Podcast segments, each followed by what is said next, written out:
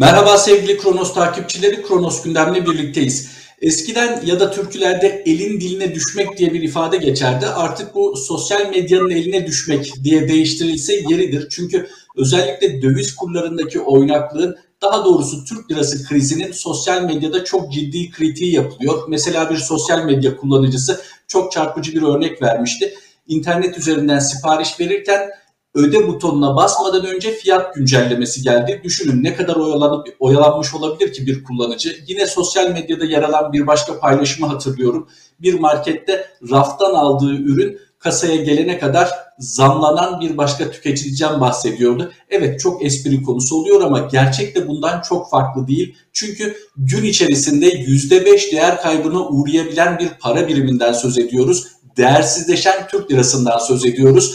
Size şimdi Türk lirası on bir yirmi dört desem dolar karşısında, ben bunu söylerken bile kuruşların değişme olasılığını zaten biliyorsunuz. Serbest piyasada piyasaların kapanması pek bir şey ifade etmiyor. Psikolojik olarak zaten yine satışlarda fiyat değişebiliyor. Peki neden buraya gelindi ve hatta geldiğimiz nokta bir buhranın habercisi olabilir mi? Buhran ifadesini özellikle kullanıyoruz çünkü konuğumuz Profesör Doktor Sayın Esfender Korkmaz da bu ifadeyi kullanıyor. Kendisine neden bu ifadeyi kullandığını, nelerin bunu kullanmaya gittiğini soracağız. Önce selamlayalım. Sayın Hocam hoş geldiniz. Hoş bulduk. İyi yayınlar olsun. Teşekkür ediyoruz hocam. Şuradan başlayalım. Nasıl oldu da Türk lirası buraya geldi? Şimdi buraya tabii kendisi gelmedi, getirildi. Eee... Yani tartışmalardan işte efendim yanlış, faiz politikası yanlıştır, ee, işte kur politikası yanlıştır. Bence bunları biz boşuna tartışıyoruz çünkü e, yani kurların artırılması bir tercihtir, e, bir e, Cumhurbaşkanı'nın bir tercihidir. Bile bile buraya getirdi. Şimdi bile bile buraya getirdiğini zaten böyle yakın geçmişe bakarsak çok net anlayabiliriz. Bir defa Merkez Bankası'na müdahale, eksi reel faiz, Türk lirasını bugünkü seviyesine düşüren iki önemli iki önemli Cumhurbaşkanı'nın tercihi. Şimdi bu tercihler iki bin on sekiz kur şokuyla başladı. iki bin on sekizde Erdoğan Londra'da Bloomberg'in ofisinde dedi ki faizleri iş adamlarıyla yaptığı toplantıda biz faizleri düşüreceğiz dedi. Financial Times ertesi gün iş adamları ekinde yazdı ki e, Türkiye'ye artık gidilmez. Faizleri düşüreceğiz deyince ısrarla gidilmez. İkincisi iki bin on sekiz kur şokunu getiren Rahip Brunson. Şimdi Rahip Brunson'u madem bırakacaktın, neden o kadar tartışma yarattın? Neden neden o kadar e, Amerika'yla e, e, didiştin? Ya bunların bunların amacı demek ki temel amaç burada kurları artırmak, Türk lirasının değerini düşürmek. İkinci kur şoku e, Merkez Bankası başkanlarının değiştirilmesi, çok sık değiştirilmesi, mesela işte yirmi ayda dört tane başkan değiştirilmesi. Yani bu, bu Merkez Bankası'nda güven bırakır mı? Ayrıca Berat Albayrak'ın şaibeli istifası ve e, söyledikleri ve o dönemde yüz yirmi sekiz milyar dolar kaybı. Şimdi bütün bunlar da ikinci kur şokunu yaratan gelişmelerdir. Bunlara da dikkat edersek bunlar da tercihli. Yani şimdi e, Cumhurbaşkanı e, sık sık hani laf dinlemiyor diye Merkez Bankası Başkanı'nı değiştirdi. Şimdi yasa olmasına rağmen kararnameyle e, de, değiştirdi. Ya bütün bunlar tabii güveni e, ortadan kaldırdı. Üçüncü kur şoku da işte biliyoruz bu e, merkez e, e, yani son tercihini Cumhurbaşkanı'nın yani faize karşı olduğunu, hatta nasıl olduğunu, yani bunun bunun tartışılmaz olduğunu söyledi ya, İslam'a göre nas ve dolayısıyla tartışmaz, faizleri düşüreceğim. O kadar enteresan ki bakın kurul, kurul üyelerini geceye yani kurlar arsın, Türk lirası düşsün, Dolayısıyla bu, yani Türkiye bile bile Cumhurbaşkanı'nın tercihi olarak Türk lirası e, e, düştü, kurlar arttı. Şimdi bakın bir örnek vereyim. iki bin on yedide e, bir, bir dolar üç lira altmış beş kuruştu. Bugün sen demin söyledin on bir lira otuz kuruş galiba, değil mi? on bir lira yirmi beş kuruş otuz kuruş. Şimdi yüzde evet, yüzde bakın dört yıl içerisinde yüzde üç yüz dört artı üç katına çıkmış. dört yıl içerisinde. iki bin on yedi ile iki bin yirmi bir arasında e, ben çıkardım e, diğer gelişmekte olan ülkelerin nasıl paraları.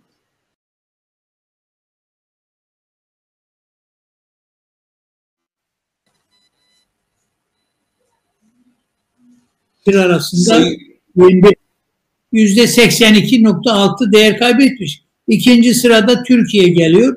Üçüncü sırada Brezilya yüzde kırk bir. Yani Türkiye Arjantin'le e, e, hani ikiz e, diyorlar ya, kriz ikizleri, adeta kriz ikisi ola, ikizi olarak gidiyor. E, yani kurun geldiği yer burası. Türk lirasının sizin yer. Göre Türk lirası buraya gelmedi. Sayın Cumhurbaşkanı'nın bilinçli tercihiyle buraya evet. getirildi. Konuşmanız esnasında evet. güven vurgusu yaptınız. Bunun tabii iç piyasaya bakan yönü var. Fakat Türk lirasının ya da herhangi bir para biriminin dünyada özellikle değişim birimi olarak kullanılan dolar karşısındaki durumu malum uluslararası aktörlerin de güven duygusunu çok etkiliyor. Buradan baktığımızda evet. Türkiye'nin sıcak paraya belki de tüm ülkelerden daha çok ihtiyacı var şu an bulunduğu koşullardan dolayı. Peki Türk lirasının dolar karşısındaki mevcut durumu uluslararası aktörlerin güvenini nasıl etkileyecek?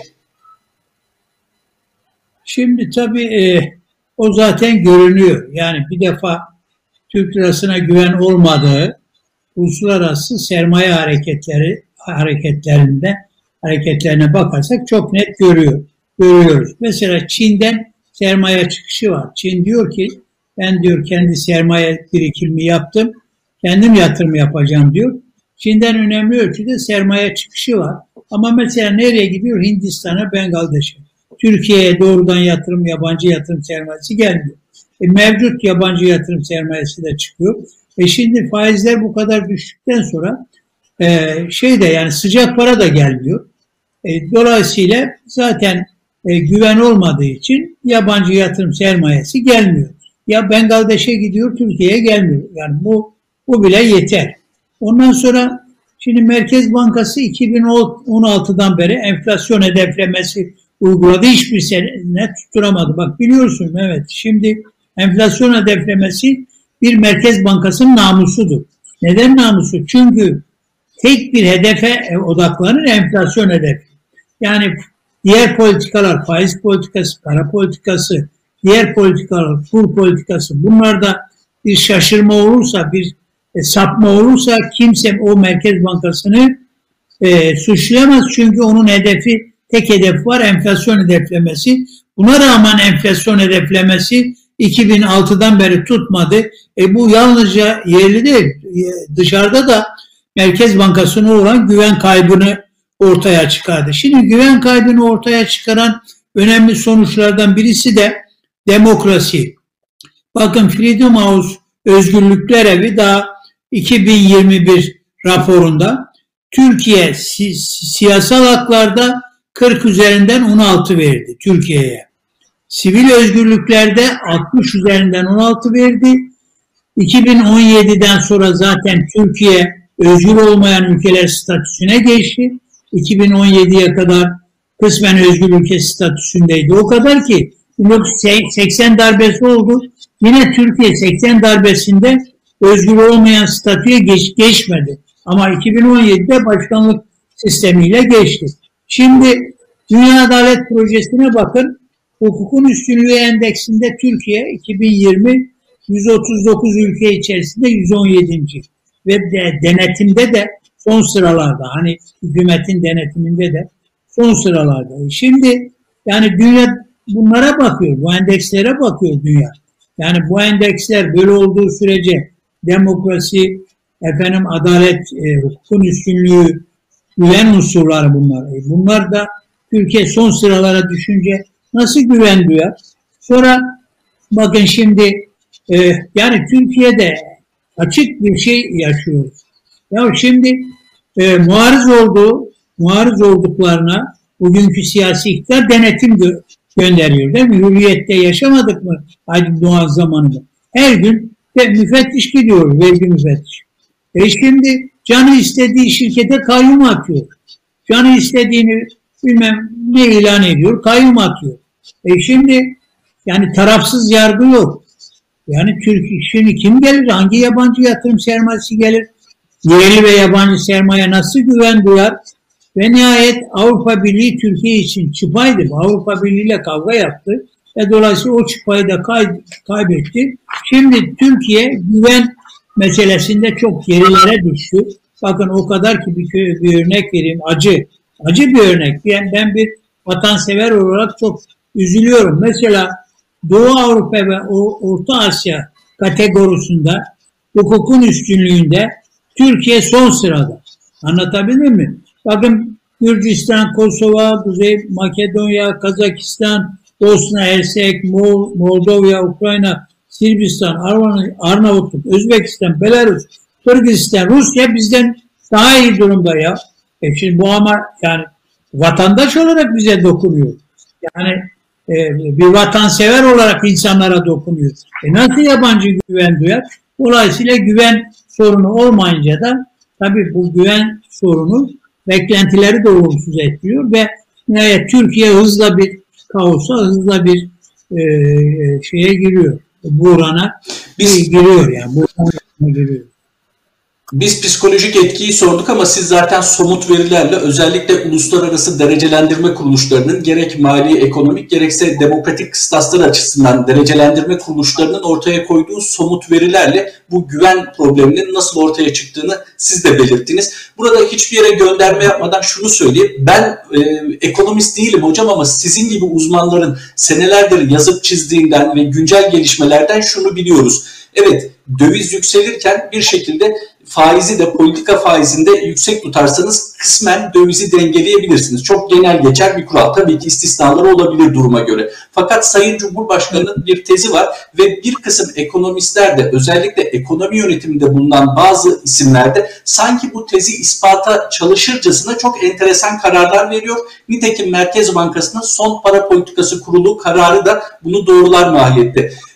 Bir sürpriz mi var hocam? Yani bizim bilmediğimiz, hani sıradan vatandaş olarak benim bilmediğim ama siz uzmanların anlayabildiği farklı bir politika mı izleniyor? Neden bu kadar açık bir hakikatin tersi yapılıyor? Evet, şimdi senin sorunda iki iki e, alt soru var. Birisi faiz kur enflasyon arasındaki ilişki. Birisi de neden böyle kur artışı istiyor bu, bu bugünkü siyasi iktidar ya Cumhurbaşkanı. Bunlara ayrı ayrı mı cevap vereyim? İkisine birden mi cevap? Lütfen buyurun hocam. İster, buyurun. Bir arada. Faiz kur enflasyon konusunda bir açıklık getirelim. E, çünkü söylediğin gibi yani savunanlar var. E, yani e, enflasyon sonuçtur diye başta Cumhurbaşkanı savunuyor. Bakın e, e, bütün milletvekilleri de alkışlıyor. E, bir tek dikkat ederseniz e, grupta yalnızca bakan açıkla. Çünkü yani adam görüyor, ger gerçeği görüyor. Şimdi bakın eksi reel faiz yani Cumhurbaşkanı istediği eksi reel faiz aslında enflasyonu düşürmez, artırır. Neden artırır? Çünkü e, tüketim artar. Yani para Türk lirası cep yakar. Herkes Türk lirası artar. Harcamanın fırsat maliyeti düşük olur. Yani adam faiz getiriyor ki eğer faiz, reel faiz getirisi olursa cebindeki Türk lirası harcamak istemez değil mi? Ama yoksa harcar, elinden çıkarmak ister. Çünkü cebinde eriyor para enflasyon tarafına. O zaman aslında enflasyonu artırır. Şimdi enflasyonu e, öte yandan eksi reel faiz yani yatırımları artırması lazım, ekonomiyi canlandırması lazım. Ama yatırımlar da artmıyor. Neden? E, çünkü bir kredi faizleri düşüyor.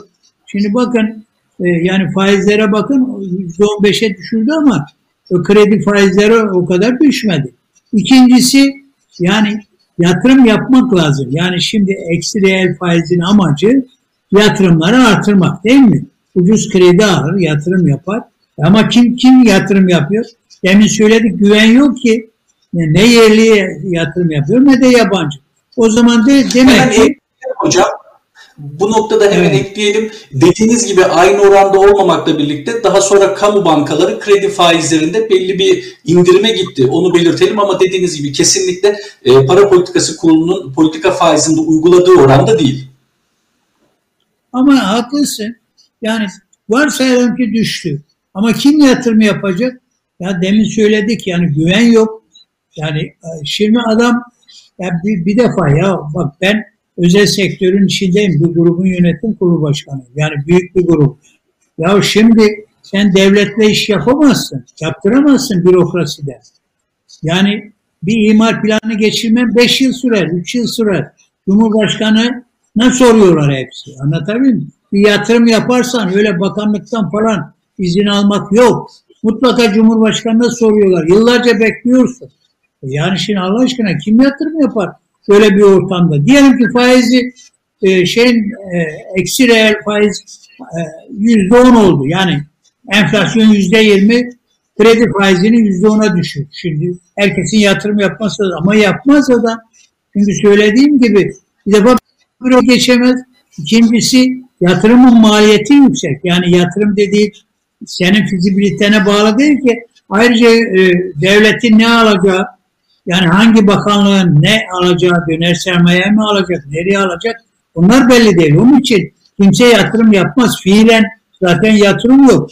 Ondan sonra şimdi aslında yüksek reel faiz, yüksek, yüksek reel faiz de enflasyon yaratır. Şöyle yaratır. Şimdi e, yani maliyetler artar. E, maliyet artışı da enflasyona yansır. Ama şimdi dengeli gitmek lazım. Yani normalde Türkiye'nin risk, riski üç dört baz puan, biliyorsun hani F I D S oranı dört yüz baz puan dolayında. Yani en az bir dört reel faiz olacak. Yani dört yüzdelik bir reel faiz olacak. Riskin yüksek olduğu için bir normal bir faizle vereceksin. Dolayısıyla aslında söylediğim gibi bu faiz tartışması hikaye.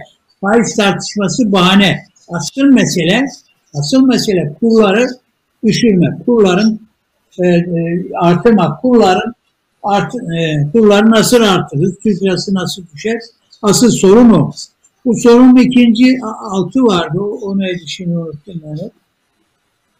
Yani bu soruya bağlı bir E, tercih olarak hani e, kurların e, yüksel, yüksek tutulması yahut da bu, ben hemen onu ekleyeyim hocam o halde o soruyla birlikte. Malumunuz her dolar yükseldiği zaman ihracatçılarla ilgili pozitif bir takım açıklamalar yapıyor. İşte ihracat rakamlarının yükselmesiyle ilgili. Bu parantez içinde onu da değerlendirir misiniz? Ne kadar gerçekçi bir yaklaşım bu? Görece evet ihracat verilerinde bir artış söz konusu oluyor böyle dönemlerde. Fakat orta uzun vadede bu tercih edilmesi gereken bir durum mudur? Ekonomi yönetiminin bütün açısından.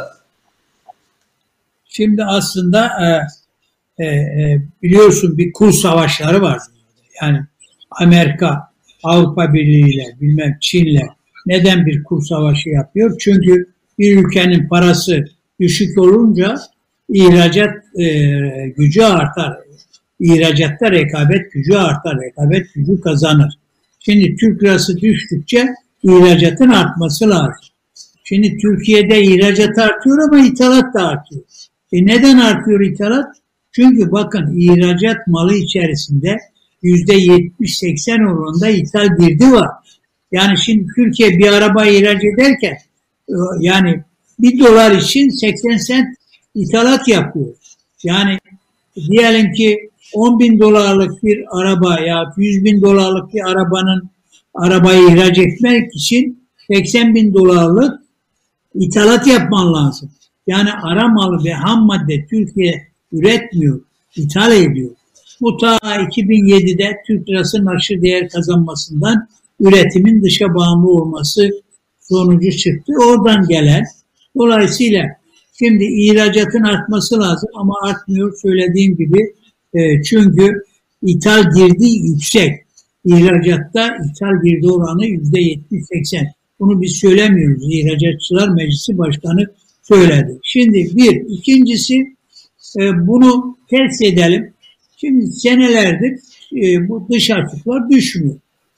Eylül-Ekim'de cari açıkta bir düşme oldu.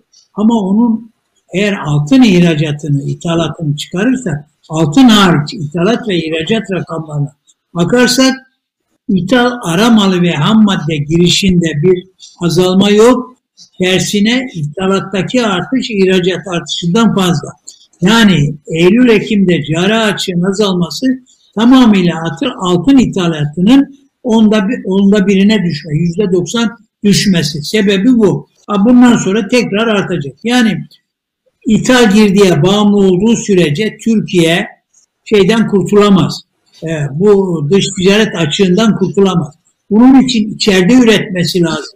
İthal, yani ithal ikamesi olarak içeride ara malı ve ham madde üretmesi lazım. Ama üretmiyor. Neden? E çünkü kimse yatırım yapmıyor. Demin söyledik.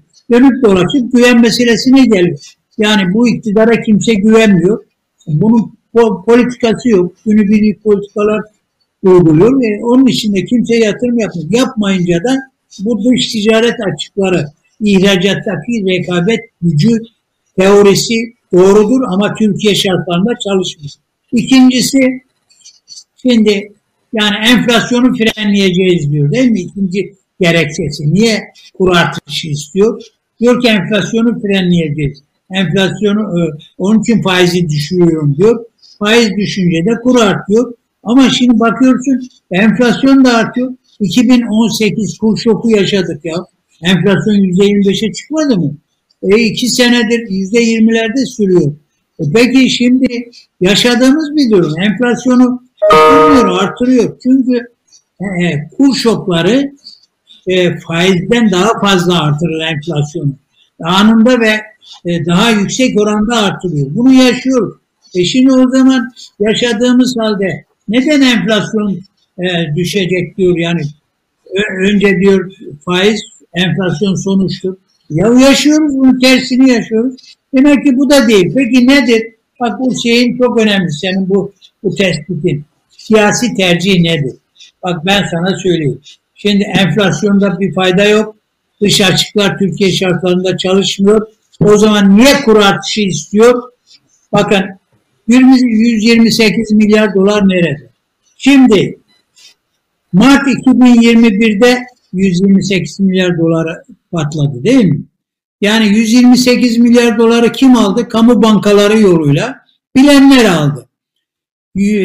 Mart iki bin yirmi bir'de dolar yedi lira altmış sekiz otuz altı idi.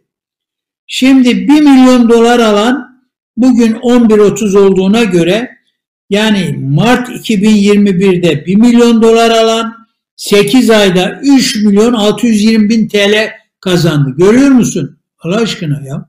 Mehmet görüyor musun? Yani sekiz ayda üç milyon altı yüz yirmi bin TL kazandı. yüz yirmi sekiz milyar kime gitti? Kime gittiyse onlar kazandı. Bunlar kimdir? Yani bunları siz gazeteci olarak araştırın. Kimdir? Demek ki bak hedeflerden birisi bu. İkincisi şimdi buradan döviz artışından en fazla kim kazanıyor? Kamu özel işbirliği yoluyla yatırım yapanlar kazanıyor. Şimdi kamu özel işbirliği yoluyla hem talep garantisi var hem de kur garantisi var. Yani dolar üzerinden. Ya Türkiye'de kanunlar değişti. Döviz üzerinden ihale yapmak yasak. Türkiye'de kanunlar değişti. Döviz üzerinden efendim işte alışveriş yapmak, döviz üzerinden kira ödemek bunlar hep kalktı. Ama devletin kendisi e, kamu özel işbirliği yoluyla hem yüksek talep garantisi veriyor hem de bunu dolar üzerinden veriyor. E şimdi Allah aşkına yani bunu üç dört sene içerisinde dolar katladıysa e bundan kim kazandı? Demek ki kamu özel işbirliği yoluyla e, efendim, yatırım yapanlar, talep garantisi olanlar, dolar garantisi, döviz garantisi verilenler Ee, kazandı. Bunlar kimdir? Bunlar kimdir? Yani basın beş müteahhit diyor ama yani bunların özü nedir? Paralar kime gidiyor? Bu artışlar kime gidiyor? Yani bu bence bu kur artışı işin özeti şu. Bu kur artışı tercihli, bilinçli bir artıştır ve bu siyaseti finanse etmek için yapılan bir artıştır. Özeti bu. Yani bizim iktisatçılar Allah aşkına ya ne tartışıyor? Diyor ki, ha bugün şeyde var bir gazetede, bilinen, bilinen bir gazetede. Efendim diyor ki işte bu devalüasyon mudur değil midir? Devalüasyon sabit kurda olur. Ulan ne fark eder? Yani ha piyasa artırmış e, kurları, ha bir gecede devalüasyonla artmış. Uzun dönemde piyasa artırırsa bunun etkileri sosyalize ediliyor. Topluma sosyalize ediliyor. Yani borçlulara, döviz borçlularına sosyalize ediliyor. Topluma sosyalize ediliyor. E bir gecede olursa daha etkisi ağır. İkisinin de etkisi değişmez. Ya biz onlarla uğraşıyoruz ya. Ya niye bu kur artıyor kardeşim? Buradan kim kazanıyor? İktisatçının işi bu. Eğer bu memlekete hizmet etmek istiyorsa bunları ortaya çıkaracaksın. Anlatabiliyor muyum? Kur artışını, yani bir tahribat yapıyor. Ekonomik bir buhrana gidiyor. Ve buhran, neden buhrana gidiyor? Yani beş kişi para kazanacak diye neden ekonomi Türkiye e, dışlanıyor? Buhrana gidiyor. Hocam, onun için iktisatçının görevi dediğim gibi. Evet bu. Buhran deyince üstünde durmamız gerekiyor ama ondan önce hatırlatalım, yüz yirmi sekiz milyar dolara vurgu yaptınız. yüz yirmi sekiz milyar dolar nereye gitti sorusunun cevabı iktidar mensubu bir takım isimlerce bakan düzeyinde de Sayın Cumhurbaşkanı da bir takım açıklamalarda bulundu. Hatırlayacaksınız, farklı açıklamalar, çelişik açıklamalar geldi. En son yine Adalet ve Kalkınma Partisi'nden bir yönetici bunun pandemi döneminde kullanıldığı, tabii ki sağlık giderlerinde ve toplumun finansmanı, acil finansman konularında kullanıldığını belirtti. Ama bu konuda çelişik açıklamalar geldi. Bunu bir kenara koyuyoruz. Hatırda tutmak kaydıyla tabii ki. Bununla birlikte dış ticaret, ya dış ticaret verilerinde görünür ya. Bir şey olur mu ya? Mehmet ya. Zaten, yani Karabur'da Zaten burada ısrarla sorgulanan şu, resmi rakamlar açıklandığında, kayıtlar ortaya çıkarıldığında malumunuz hani bu tür talepler geldiğinde ne deniliyor sürekli? Ticari sır yahut da işte e, devlet sırrı artık çok kullanılmıyor. Ticari sır ifadesi daha popüler. Bir türlü kamuoyu tam olarak ayrılıyor bu konuda. Ama bu beş ismi biliyoruz. Kamuoyunda beşli çete olarak da adlandırılan ve çok enteresan bir takım ayrıcalıklar elde eden bir müteahhit grubu var. Sadece beş isim belki kamuoyunda çok biliniyor ama bu daireyi biraz daha genişletmek mümkün. Şimdi bunları alt alta topladığımızda özellikle marketlerdeki etiketlerin günlük artık değiştiğini düşündüğümüzde, zamların o kadar hızlı ilerlediğini düşündüğümüzde sizin buhran ifadenizin daha çok üstünde durmamız gerekiyor. Yeni Çağ'daki yazılarınızı takip edenler hatırlayacaklar. Sizin özellikle bin dokuz yüz yirmi dokuz Büyük Buhran'la göndermeniz var. Ciddi bir benzetmeniz söz konusu. Fakat Büyük Buhran'da, Amerika eksenli yaşanan Büyük Buhran'da Kuzey Amerika kıtasında çok nasıl diyelim makro düzeyde bir problem var. Fakat şu an Türkiye'de Türk lirası Türk lirası krizinden söz ediyoruz. Siz nasıl bir bağlantı kuruyorsunuz ve geleceğe dönük elimizdeki veri seti ne söylüyor size? Evet.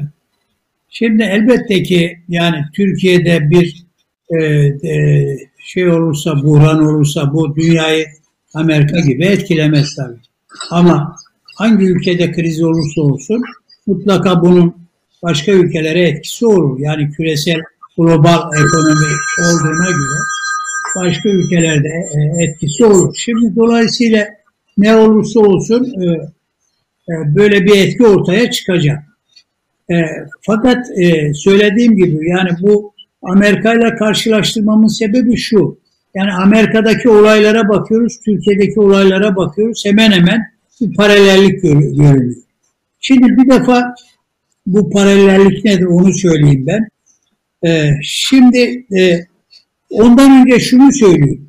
Yani aslında e, kronik olan e, kronik Türk lirası krizi e, kritik eşikte diyorum. Çünkü e, bir defa e, önce topun ağzında e, döviz kredileri var. Bakın şimdi döviz kredileri e, bankaların döviz olarak özel sektöre verdiği krediler yüz otuz yedi buçuk milyar dolar. Bakın yüz otuz yedi buçuk milyar dolar. Şimdi bunların bu döviz kredilerinin e, bir kısmı da ihracatçı değil. Yani Türk lirası kazanıyor ama bankaya döviz borcu var. Neden döviz borcu var? Çünkü bunun bir kısmı döviz almış. Bir kısmı da bankalar, hatırlarsanız yeni, yeniden yapılandırmaya gitti. Yeniden yapılandırmaya giderken bu sefer garanti olsun diye Türk lirası borcunu döviz borcuna çevirdi. Dolayısıyla burada şey e, yani burada mesele e, yani Türk lirası borcunu döviz borcuna çevirdi ve dolayısıyla döviz kazanmayıp da e, döviz borcu olanlar e, bir defa sıkıntıya girecek. Gerekiyor. Şimdi bunların dönmeyen kredilerinde zaten bir, e, bir artış var. Bunların dönmeyen... Burada aslında Sayın Hocam geçmiş geçmiş krizlerden çok farklı bir tablo ortaya çıkarıyor. Çünkü doksan dokuz iki bin bir krizlerini hatırlayacak olursak, hatta iki bin sekiz küresel krizi de hatırlayacak olursak şöyle bir tablo çıkıyor ortaya. Türkiye'de tüketicinin dövizle borcu yoktu. Yani Türkiye'de özel sektörün borcu da döviz üzerinden o kadar bir yekün tutmuyordu. Fakat şimdi çok ciddi bir buzdağından söz etmemiz gerekiyor. Sadece devletin dış borcundan değil, özel sektörün de büyük bir döviz borcundan söz etmemiz gerekiyor. Bu da galiba tekrar size buhranı sormamızı gerektiriyor. Haklısın. Yani hem hem vatandaşın var hem de özel sektörün döviz borcu çok. Şimdi özel sektör döviz borcunu ödeyemezse bankalara, e bankaların da döviz kredileri var. Yurt dışından sağladığı, yani seksen milyar dolar da bankaların borcu var. Şimdi özel sektör bankalara ödemeyince bankalar nasıl geri ödeyecek? E, şimdi bu önemli bir sorun, çünkü e, şeylerine bakıyoruz, döviz pozisyonlarına bakıyoruz. Mesela özel sektörün döviz pozisyon açığı yüz on nokta sekiz milyar dolar. Bunlar Merkez Bankası verileri. Bankaların döviz pozisyon açığı seksen bir buçuk milyar dolar. Devletin döviz pozisyon açığı yetmiş üç nokta dokuz milyar dolar.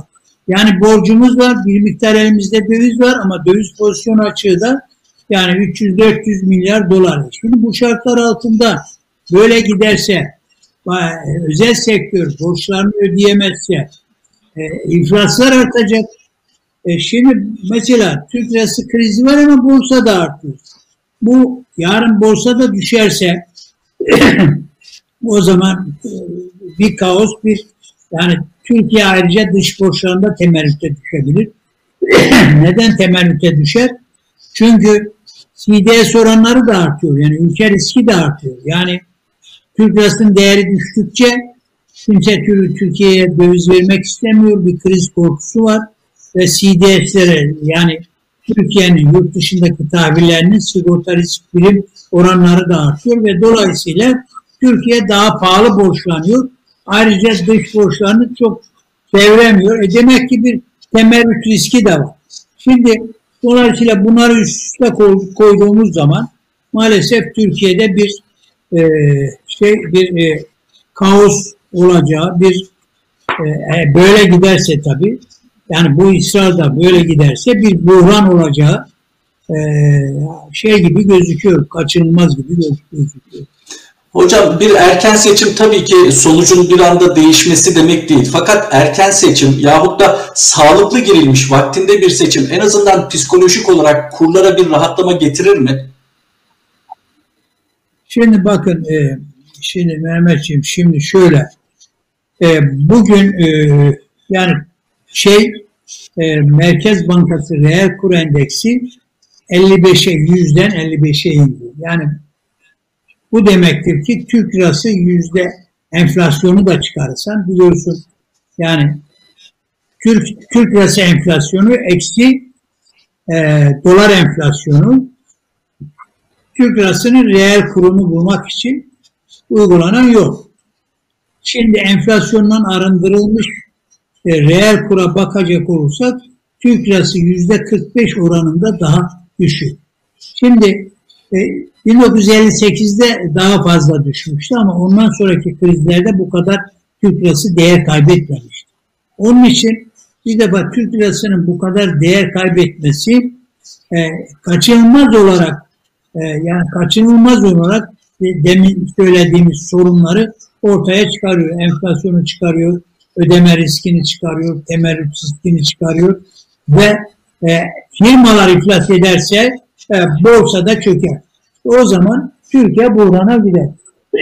Bunun için bu hükümetin yapacağı bir şey var. Tek bir şey. I M F'ye gitmez. Şimdi I M F'ye gitmez. Neden gitmez? Çünkü I M F program getirecek, plan getirecek, istikrar programı getirecek. E, istikrar programı yap derse o zaman kura atışı olmayacak. Ama bunlar da kura atışına dayanan bir siyaset. Siyasetin finansmanını kura atışıyla yapıyorlar. O zaman demek ki I M F'ye gitmeyecek. O zaman tek alternatif kalıyor. Türkiye'nin kurtulması için ön seçim. Şimdi ön seçime giderse Türkiye, bakın e, çok fazla umudumuzu kaybetmeyelim. Şimdi bir, bir defa gelen iktidar ister istemez I M F'ye gitmek zorunda gidecek. Çünkü bu defa I M F Avrupa Birliği çıpasını Türkiye yanına alması lazım.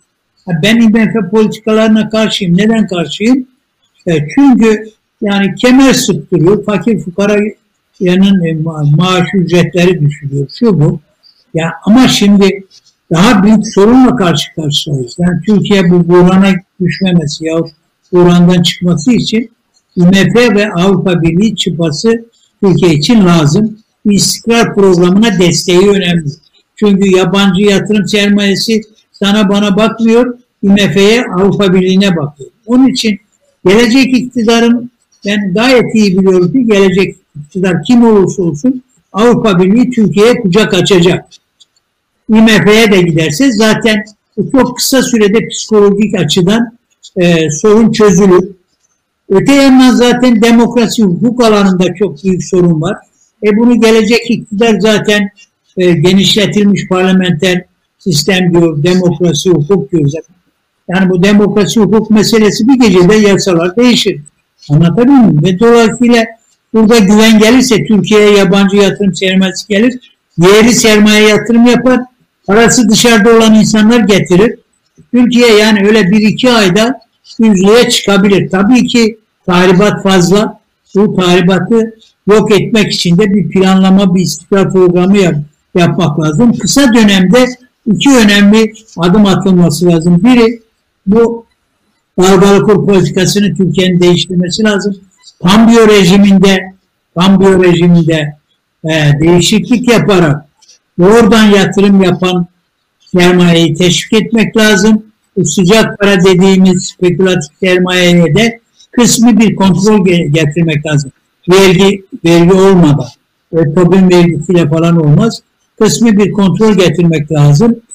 İthal girdi oranını da bizzat devletin devletin geçici süre piyasaya girerek ithal girdi üretmesi ve e, ithal girdi teşviklerini artırması lazım. İthal girdi oranını yüzde on beşe düşürürse Türkiye, söylediğim gibi bir istikrar programı yaparsa dalgalı kur politikasından şimdiki gibi yarı sabit kur politikasına geçerse Merkez Bankası'nın bağımsızlığı yanında pambiyo sisteminde değişiklik yapacağı için ayrıca Merkez Bankası'nın kuru da gözetmesi sağlanırsa Türkiye iki üç ayda düze çıkar, rahata çıkar ama üç beş sene bu kaybedilenlerin telafisi sürer.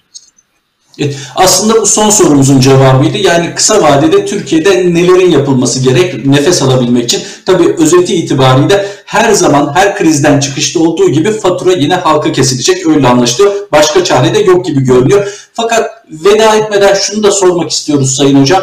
Eski Merkez Bankası Başkanı, şimdi İyi Parti'de siyaset yapan Sayın Durmuş Yılmaz'ın enteresan bir ifadesi var. Deneyimine dayanarak ciddiye almak gerektiğini düşünüyorum ve size soruyoruz. Dikkat ediniz, bu gece resmi gazeteyi takip edin.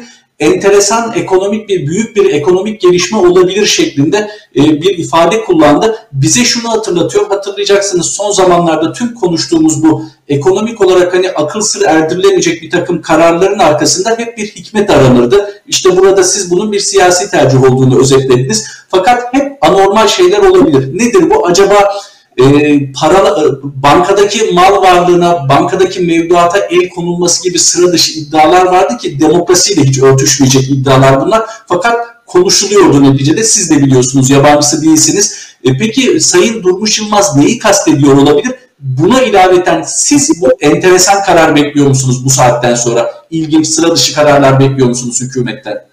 Bekliyorum. Ben bir, bir, bir defa Yani bir Türkiye'nin bir temerrüt riski var. Bu temerrüt riskini bunlar da farkında. Bunun için döviz mevduatını el koymazlar da ya bir kısmını me- mesela mecburen T L'ye çevirirler. Der ki mesela işte senin mevduatının şu kadarı sende, diğer kısmını T L'ye çeviriyor. Hani el koymuyor, T L'ye çeviriyor. Ee, ayrıca döviz e, çekmek a, Yunanistan'da nasıl oldu? Yani günde e, be, belli oranda döviz, eğer şey yani döviz borcu olmayan işletmeler, döviz borcu olan işletmeler için değil de normal vatandaş yani iki yüz eurodan fazla çekemedi Yunanistan. Böyle bir sınır getirilebilir belli bir süre. Ee, şimdi bunlardan daha önemlisi e, bence bu Merkez Bankası, eski Merkez Bankası'nın başta söylediği şu olabilir. Şimdi döviz alım satımına vergi getirilir. Yani dolar alanlara yüksek vergi getirilebilir. Yani bir ara vardı biliyorsun. Bu artırılabilir. Yani ben tahmin ettiğim Merkez Bankası eski başkanının söylediği e, bu dolar alımlarında alımlarına vergi getirileceği. Doları bozdururken olmaması lazım ama dolar alırken bir vergi getirilebilir. Büyük olasılıkla olur. Evet. Peki Sayın Hocam, çok teşekkür ediyoruz. Ağzınıza sağlık. Gayet açıklayıcı oldu. Tekrar görüşmek üzere. İyi yayınlar olsun tekrar. Sağ olun. Sevgili Kronos takipçileri, Kronos gündemde konuğumuz Profesör Doktor Sayın Esfender Korkmaz'dı. Türk lirası krizi olarak adını koymuştu. Hatta kronik Türk lirası krizi olarak belirtiyordu yazılarında Sayın Korkmaz ve son iki yazısında da Büyük Amerikan Buhranı'na Büyük Buhran'a göndermede bulunuyordu. O vesileyle biz de Türk lirasının geldiği durumdan hareketle ekonominin fotoğrafını çekmesini istedik. Kendisine teşekkür ettik, uğurladık. Tekrar Kronos gündemde buluşmak üzere. Hoşça kalın.